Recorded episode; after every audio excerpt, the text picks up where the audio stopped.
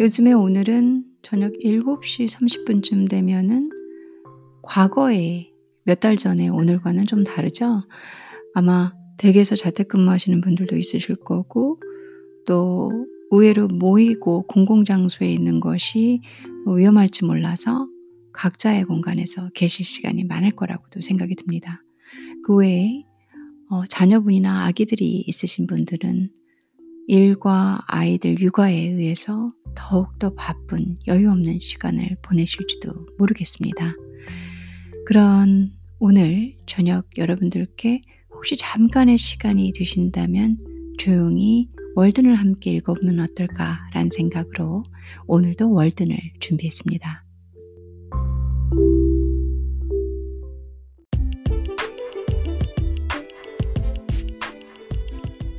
소로의 다섯 번째 이야기 고도 156페이지, 제가 가진 책 156페이지부터 읽어보겠습니다.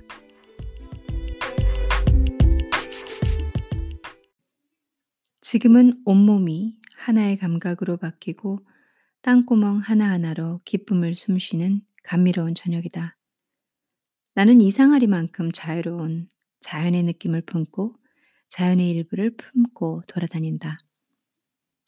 구름이 낀 데다 바람까지 부는 서늘한 날씨인데도 나는 셔츠 차림으로 돌이 깔린 호숫가를 따라 걸어본다. 특별히 눈길을 끄는 것은 없다.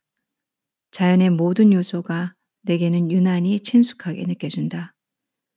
황소개구리는 밤에 도착을 알리듯 시끄럽게 울고 수면 건너 잔물결을 일으키는 바람에 묻어 쏙독새 지저귀는 소리가 들려온다. 바람에 흔들리는 오리나무와 백양나무에 대한 감흥으로 나는 거의 숨이 막힐 지경이다. 그럼에도 나의 평온한 마음은 호수처럼 잔물결만 일으킬 뿐 넘실대지는 않는다. 저녁 바람에 이는 이 자잘한 흔들림은 거울처럼 매끄러운 수면만큼이나 폭풍과는 거리가 멀다.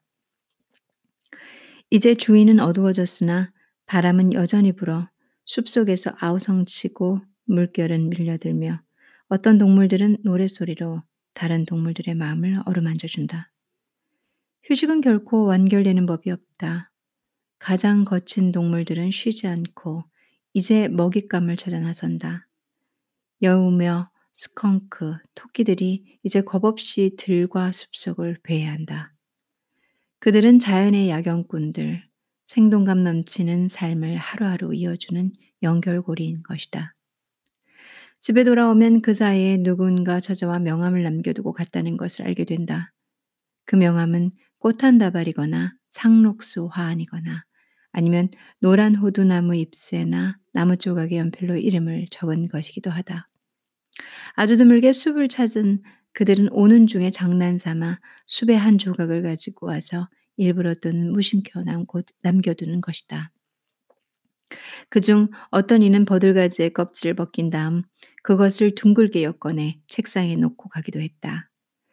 나는 나뭇가지나 풀잎이 구부러진 모양이나 신발 자국을 보고 내가 없는 동안 손님이 있었다는 사실을 거의 정확하게 알아맞힐 수 있는데 그들이 남겨놓은 사소한 흔적들, 이를테면 꽃을 떨어뜨린다거나 심지어는 반마일가량 떨어진 곳에 다발을 뽑아 던진 모양새를 보고 또는 공중에 남아있는 담배나 파이프 담배 냄새로 그들의 성별과 나이와 품성까지 알 수 있었다. 그 정도만이 아니라 종종 파이프 담배 냄새를 맡고도 300야드쯤 떨어진 큰 길을 누군가 지나간다는 사실도 알아채곤 했다. 우리 주위에는 대체로 널찍한 공간이 있게 마련이다. 지평선이 바로 팔꿈치 밑에 와 있는 건 아니니까 말이다. 울창한 숲도 호수도 바로 문 앞에 있는 것이 아니라 늘 어느 정도 사이를 두고 있게 마련이며 우리의 발길로 닳게 하면서 닿게 하면서 자연과 함께 나누어 쓰고 또 울타리도 치면서 자연으로부터 잠시 빌려 쓰는 것이다. 무슨 이유에서 나는 이 광활한 지역을 인적도 없는 몇 제곱마일이나 되는 이 버림받은, 버림받은 숲을 독차지하고 있는 것일까? 가장 가까운 이웃도 1마일이나 떨어져 있고 심지어 내 집에서 반마일 떨어진 언덕 꼭대기에 올라가지 않으면 인가를 전혀 볼 수가 없다. 숲으로 에워싸인 지평선을 나 혼자 차지하고 있다. 한편으로 멀리 호숫가를 지나는 철도가 보이고 다른 한편으로는 삼림지대를 지나는 길에 친 울타리가 보인다.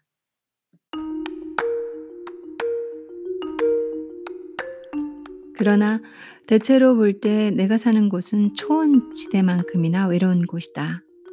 뉴잉글랜드이면서도 아시아나 아프리카일 수도 있는 곳이다.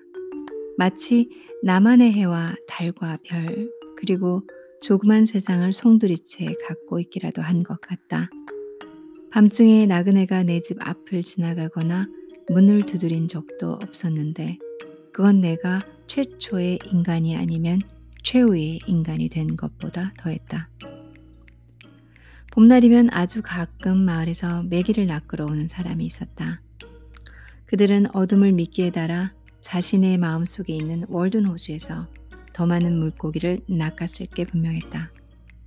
그렇지만 그들 역시 대부분 가벼운 바구니만 들고 세상을 어둠과 내게 남겨둔 채 이내에 돌아갔다.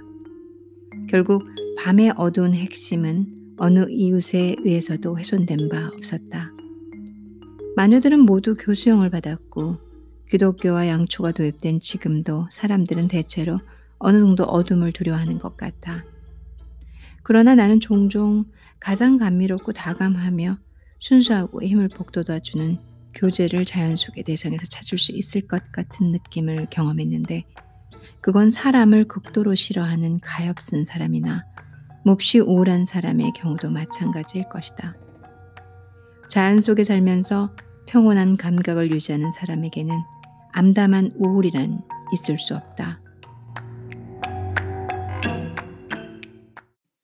건강하고 순결한 이의 귀에는 폭풍도 이올리안의 음악 소리로 들리리라. 소박하고도 용기 있는 사람을 천박한 슬픔으로 몰아넣을 권리를 가진 것은 아무데도 없다. 내가 계절과의 우정을 즐기는 동안 그 어떤 것도 삶을 짐스럽게 만들 수는 없으리라. 오늘 콩밭에 물을 주는 이슬비로 나는 집안에 박혀 있었음에도 결코 따분하거나 우울한 기분을 느끼지 못했을 뿐 아니라 오히려 내게도 도움이 되었다. 비록 빛뿐만, 빛 때문에 콩밭을 매지는 못했지만 그건 잡초를 뽑는 것 이상의 가치가 있다. 만일 비가 계속 내려서 땅에 묻은 씨앗이 썩고 저지대에 심은 감자를 버리게 된다 해도 그 비는 고지대의 풀에는 유익하며 풀에 유익하다면 내게도 좋은 것이리라. 간혹 나를 다른 사람들과 비교해 보면 내게 그럴 만한 점이 없는데도 내가 남들보다 신의 총애를 더 받, 받고 있는 것처럼 생각되곤 한다. 마치 내가 다른 이들에게는 없는 신의 면허나 보증을 받아 특별한 인도와 보호를 받고 있기라도 한 것처럼 지금 나는 나 자신을 축혀 세우고 있는 것은 아니며 혹시라도 그런 일이 가능하다면 지금 나를 축혀 세우고 있는 건 신들일 것이다. 나는 외로움을 느낀 적도 고독감이 엄습한 적도 없었지만 언젠가 내가 숲에 들어온 지 몇 주, 일이 몇 주일이 지났을 때 가까이에 있는 이웃이 평화롭고 건전한 삶의 필수 요소는 아닐까 하는 의혹을 품은 적이 있었다. 혼자 지낸다는 건 왠지 재미없는 일 같았다. 그러나 그와 동시에 나는 내 기분이 불안정하다는 것을 깨달았고, 이제 곧 정상을 찾으리라고 예견했던 것 같다. 이슬비가 내리는 동안 이런 생각을 하고 있던 나는 문득 빗방울이 후두둑 떨어지는 가운데 내 집을 에워싸고 있는 모든 소리와 풍경에서 자연과의 감미롭고도 자유로운 친교를 느꼈다. 그것은 내 생명을 유지시켜주는 공기처럼 무한하면서 동시에 설명할 수 없는 우정이었다. 그러자 상상 속에서 생각했던 이웃의 이점들이라는 것이 무의미해졌으며 그 뒤로는 두 번 다시 그런 생각을 하지 않았다. 작은 솔잎 하나하나가 팽창하며 감흥으로 부풀어 올라 내 편이 되어 주었다. 나는 우리가 흔히 황량하고 쓸쓸하다고 하는 풍경 속에서도 너무나도 분명히 나와 혈연을 가진 듯한 어떤 존재를 의식했다. 또한 내게 가장 가까운 혈족이며 가장 인간적인 존재가 사람도 마을에 있는 누군가도 아니라는 것. 어떤 장소도 이제는 두 번 다시 낯설지는 않으리라는 것도 인식했다. 때 아닌 애도는 슬퍼하는 이의 삶만 소모시킬 뿐이니 이승에서의 삶은 너무나도 짧구나. 아름다운 토스카의 딸이여.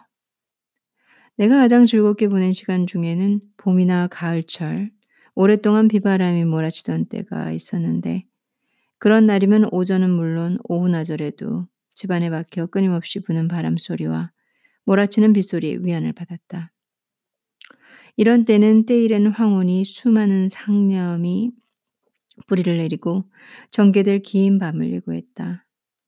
북동풍을 타고 비가 몰아치는 동안 그래서 마을 하녀들이 범람을 막기 위해 자루걸레와 들통을 든 채 현관에 대기하고 있는 동안 나는 여느 집 현관이나 다름없는 내 조그만 집의 문 뒤편에 앉아 그 보호를 속속들이 즐기고 있었다. 뇌우가 몹시 심하던 어느 날 호수 건너편의 높은 송진 소나무에 벼락이 떨어져 지팡이에 홈을 새길 때처럼 꼭대기에서 아래까지 1인치 정도의 깊이 4, 5인치의 폭으로 아주 뚜렷하고 규칙적인 나산형 홈을 만들어 놓았다. 얼마 전 그 나무 곁을 다시 지나갔는데 8년 전 악이라곤 전혀 찾아볼 수 없던 하늘에서 떨어진 무시무시하고 불가항력적인 벼락이 만든 자국이 전보다 한층 더 뚜렷해진 것을 보고 두려움에 사로잡혔다.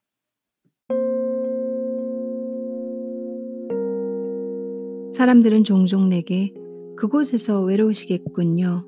특히 눈이나 비가 오는 날과 밤이면 사람이 가까이 있었으면 하실 테죠? 하고 말하곤 한다. 그럴 때면 이렇게 대답해주고 싶은 충동을 느낀다. 우리가 살고 있는 이 지구라는 것도 알고 보면 우주 속의 점 하나일 뿐이요. 우리가 가진 도구로는 도무지 폭을 알 길 없는 저 별에서 가장 멀리 떨어져 있는 두 주민이 서로 얼마나 멀리 떨어져서 살고 있는 것 같소. 그러니 어째서 내가 외롭다고 느껴야 하오. 우리 행성이 은하수에 있기라도 하단 말이오. 당신이 방금 던진 질문은 내가 보기엔 그다지 중요한 질문 같지 않구려. 사람을 동료로부터 고립시킴으로써 외롭게 만드는 건 대체 어떤 공간이겠소?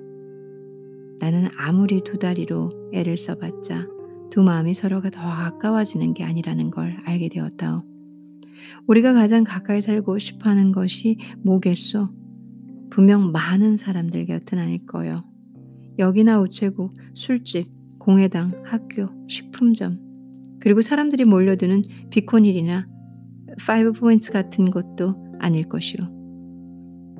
그보다는 버드나무가 물가에 서서 그쪽으로 뿌리를 뻗듯이 모든 경험에서 볼 때 생명을 분출하는 영구적인 원천 가까이 있고 싶어 할 거요. 그것이 어디인가는 각자의 본성에 따라 다를 테지만 현명한 사람이라면 그곳에다 자신의 지하광을 지하광을 팔 거요. 어느 날 저녁 나는 월든 숲길에서 소 두 마리를 끌고 시장에 가는 마을 사람 하나를 따라잡았는데 그는 이른바 상당한 재산을 모은 사람이었다. 그가 내게 어떻게 편안한 삶을 포기할 생각을 했느냐는 질문을 던졌다. 나는 지금의 생활에 그다지 문제가 없노라고 대답했는데 그건 건성으로 한 대답이 아니었다. 그런 다음 나는 그가 어두운 진흙길을 헤치고 다음 날 아침쯤 도착하게 될 브라이튼인지 브라이트 타운인지 하는 곳으로 가도록 내버려 둔 채 집에 돌아 잠을 잤다.